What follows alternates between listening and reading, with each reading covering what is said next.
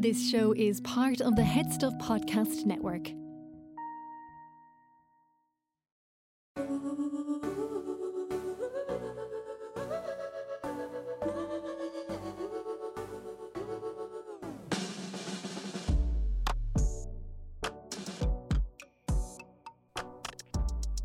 Welcome to Tech and Egypts, a bonus episode from For Tech's Sake, where we tear some problematic tech to shreds. I'm Jenny Darmody.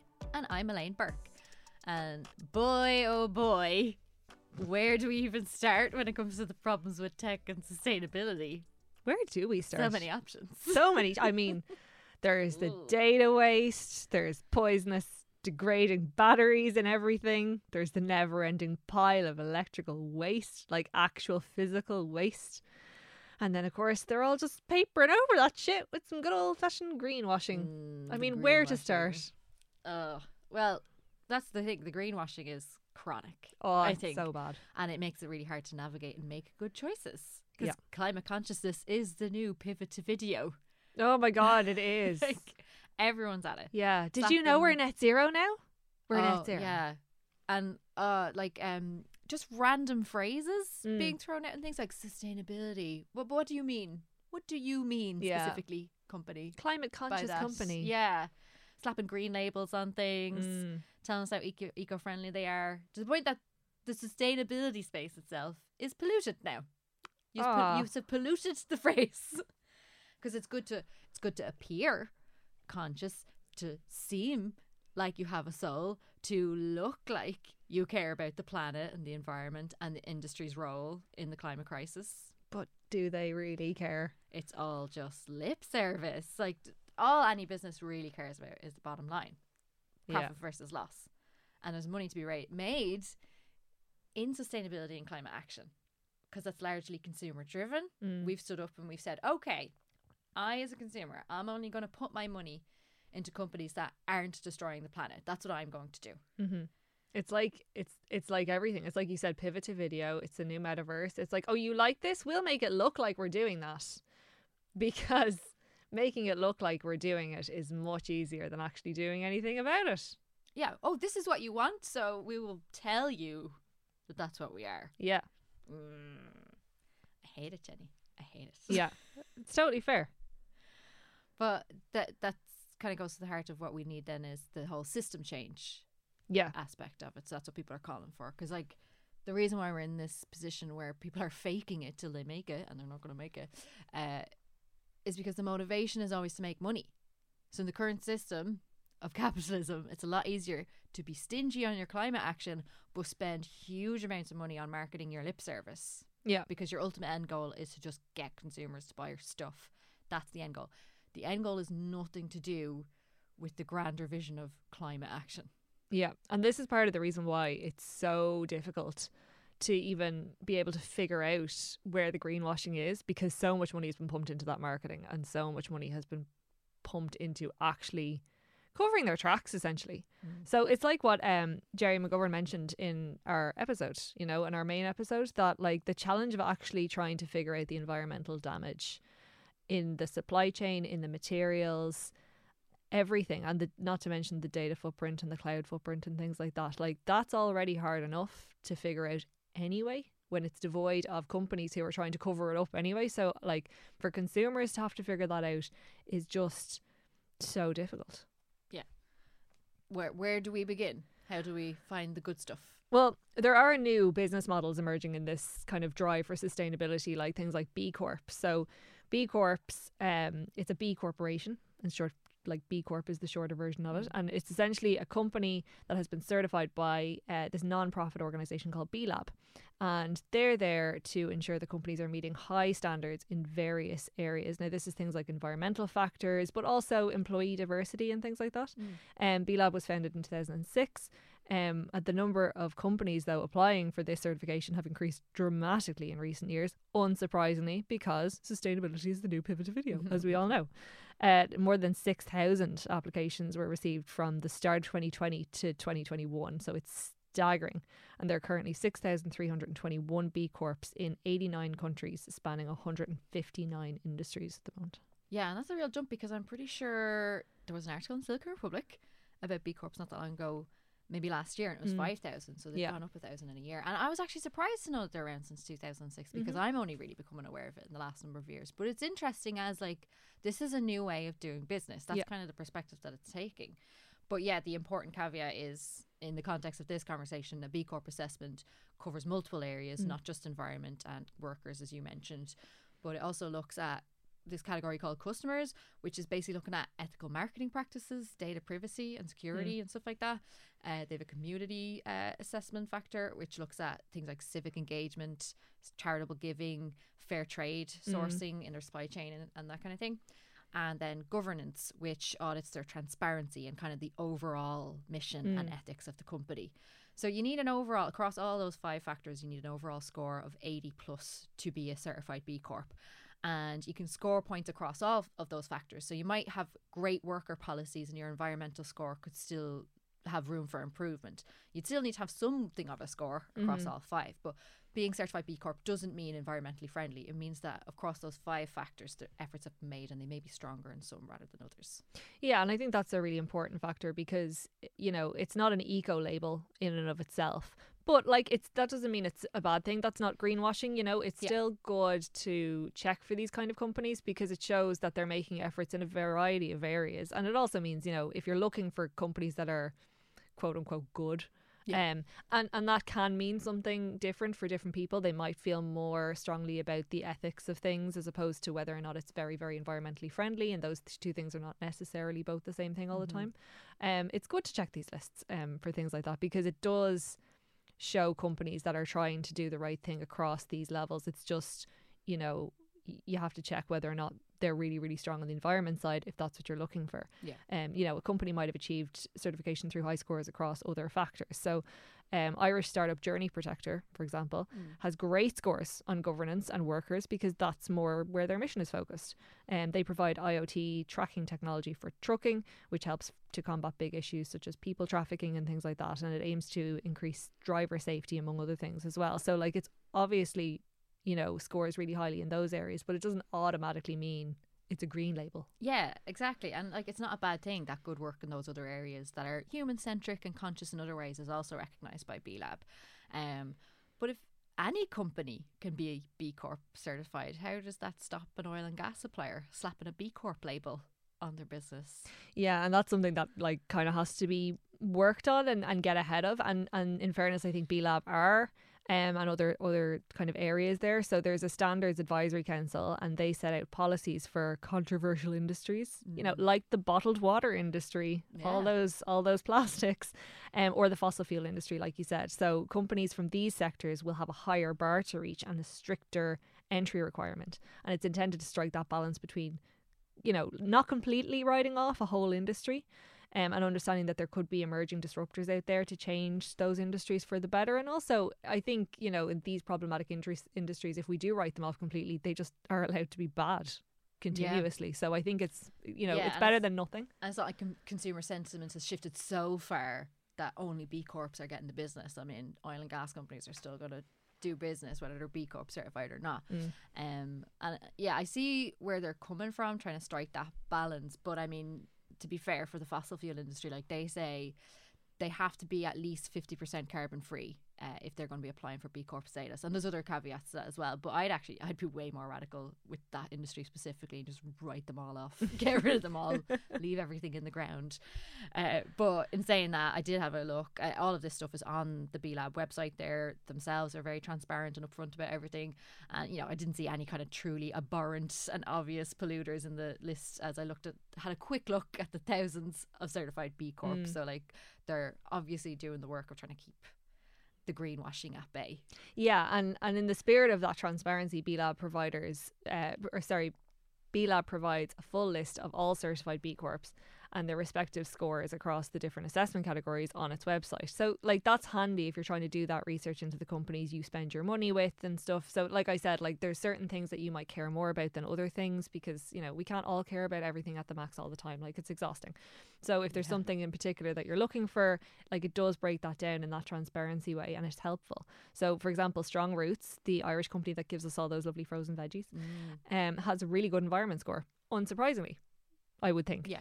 And UrbanVolt, which is a solar energy supplier, scores really high on the environment side too. Again, not Makes surprising. sense. Yeah. Yeah, and you can see where the business motivations kind of drive the scores Mm. there as well. And actually, that article in Silicon Republic, they spoke to Strong Roots about the certification process, and their CSR lead described it as forensic.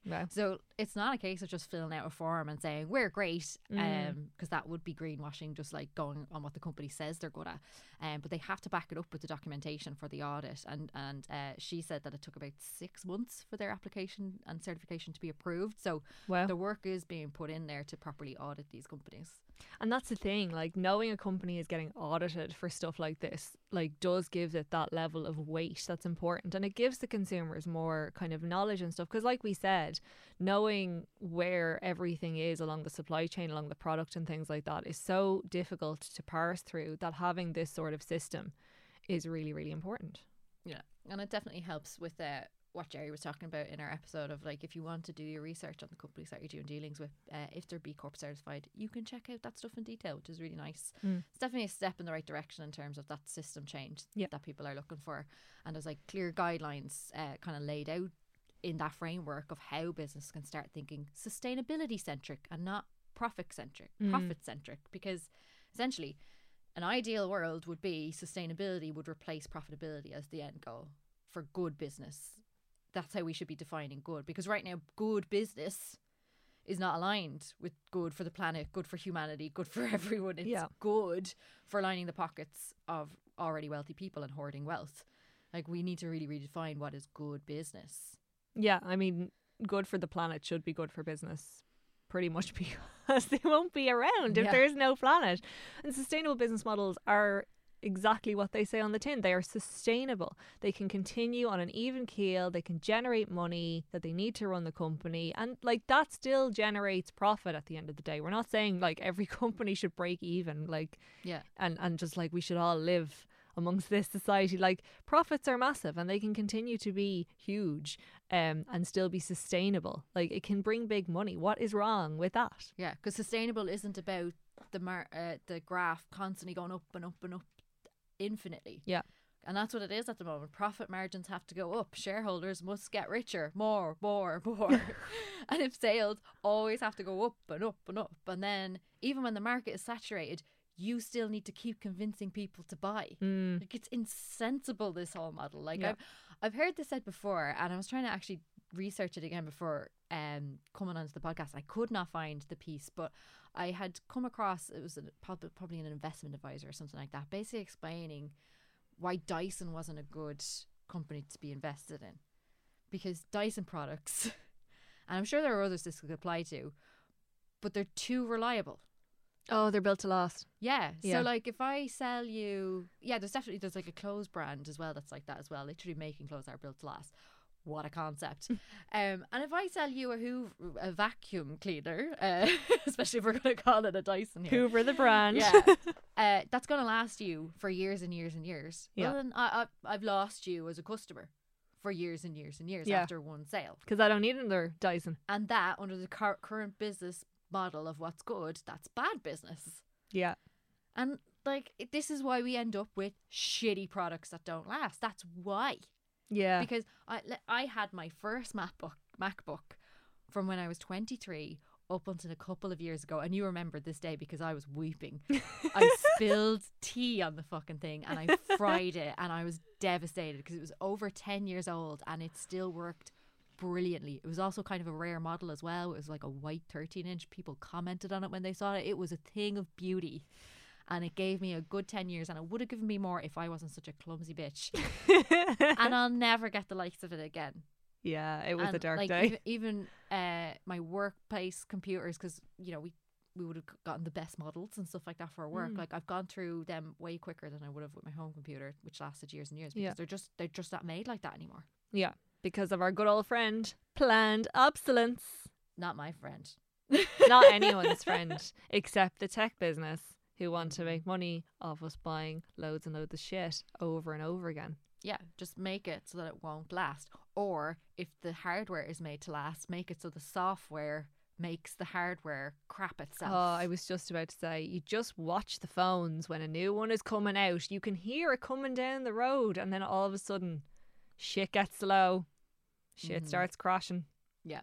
it happens, and like th- like it is. There's no way that's not planned obsolescence to be like, oh, you need a new phone. Oh well, well, just so happens, Yeah, we're gonna make it so you need a new phone. and we've got one coming out very soon at a cool price of at least eleven hundred euro. Yeah. And the thing is, like, that's been going on for years. But what's interesting now is we're also into this mode now where it's also a trend issue Mm. as well. And they've really capitalized on that. Apple, in particular, has really capitalized on that because they're such a status symbol brand. Mm. But it's like they've taken a leaf out of the fast fashion handbook, literally the worst book of how to run a business ethically and sustainably. Um, because they're convincing you that you need to have the latest model of everything to keep up. The same way fast fashion is Mm. like you need new clothes every bleeding fucking month, Yeah. to keep, to be trendy. And actually, you really don't. Yeah, You do not need these staple tech devices to be replaced as often as people are replacing them Mm. because they, they even with planned obsolescence they last longer than what Yeah. we're giving them credit for but the changes in smartphones in particular over the last few years they've been incremental at best and people are still getting new models every year every half year even when they come out. And even like their, their phone company is probably like you were due a free upgrade and they do that to Mm. try to motivate you into a contract. Uh, so there's ec- other factors at play here convincing people to keep upgrading and keep doing it and keep this cycle going and going and going. It's dreadful. It's why the you know we have to talk about the consumer side of it as much as we do because I hate it because this is all on the side of corporate, it's all on the side of industry, but their main goal is to get you to buy more shit, and that's not going to change anytime soon. So it's why you know consumers should be try to be as conscious as possible of the fact that that's what they're doing, that's what their end goal is all the time Yeah. is just trying to get you to buy more stuff and it's just it's not just the phones it's the airpods Talk about an accessory that's made to be replaced. Like those things are designed to be lost. oh my god and like i love my wireless earphones but i drop them way too often it is a miracle that they're still around and actually they're not airpods they're one sonic which is an irish brand Yeah. so a little plug for them because i'm a fan of those but I, I used to have wired headphones up until very, very recently because basically no phone is sold with a jack anymore, which makes it really inconvenient to have wired headphones. yeah And the beauty of them was if I ever got up to leave with this still on my head, I got tangled up in them or I got caught and yanked back. You know, I wasn't going to forget them anywhere. They were like in, in a cumbersome way attached to various things. yeah Whereas the wireless stuff and the little bitty earbuds and stuff like that, you, you're going to lose them and you're going to have to replace them. yeah and then they're all going to end up in landfill Landfill tech. Yeah. That's a whole category now. it's so depressing. But I do think that there's a bit of a pushback on gadgets in general. Um, you know, going back to that kind of low tech feel as well. Mm. And that stuff that's built to last old stuff before they copped on to this stuff, which was great. I was talking to Anton Savage on the Anton Savage show uh, recently about this, that there's gadgets from kind of the Christmas Christmases gone by. And now he had a bit of a thing about air fryers. He's very anti them, you know. Yeah, he was really weird about the air fryers. he was really going at the air fryers. He does not like the air fryers. In fairness, it, and it, it- look, it, they are massive at the moment. They're pro- they're everywhere, and that's the kind of thing he was, I suppose, talking about. But we got into other stuff like you know the George Foreman grill Yeah, that I had everyone had. Yeah, Yeah. yeah. Of course, I had one. Everyone did. But when we talked about the sandwich makers, the originals with the little triangles, Little Breville one, yeah, Oh. delish. so many people texted in to be like, "Oh my god, I'm gonna dig that out." I Had one in the press that had gotten displaced by my air fryer my slow cooker or whatever was the gadget du jour. And I'm not against either of those gadgets. Like anything that does good cooking and stuff Yeah. like that is good. And I would say with the air fryers, according to my sister, who's converted to using her air fryer for cooking everything over her oven, because she checked because she was doing this for this reason, it does consume slightly less energy than the oven to feed a family of four. So you know, Yeah. this day and age, that can really count towards things. So, yeah.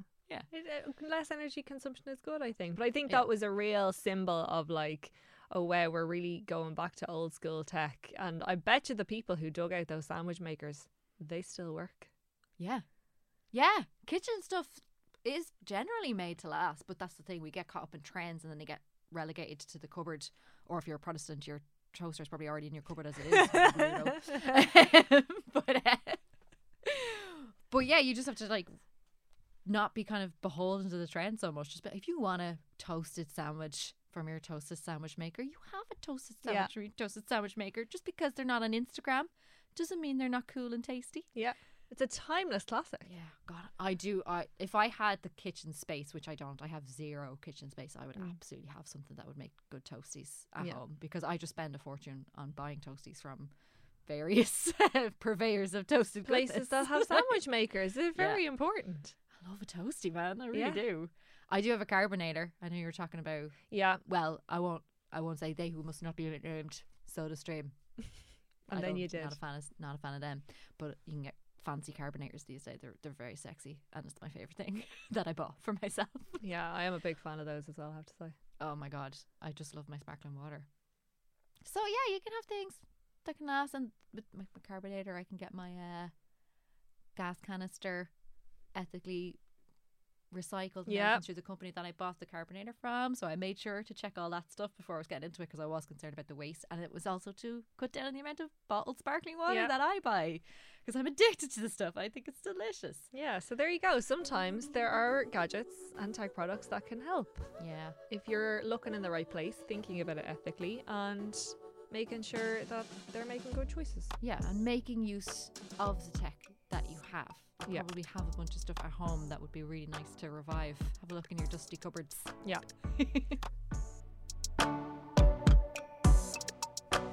Thanks for listening to Tech and Egypts, our bonus content from For Tech's Sake, a co-production from Silicon Republic and the Headstuff Podcast Network. Remember, you can listen to all of the brilliant bonus content from across the Headstuff Podcast Network because you're a subscriber. Aren't you great? And you can follow us at Silicon Republic and at For Tech's Sake Pod on your preferred social platform.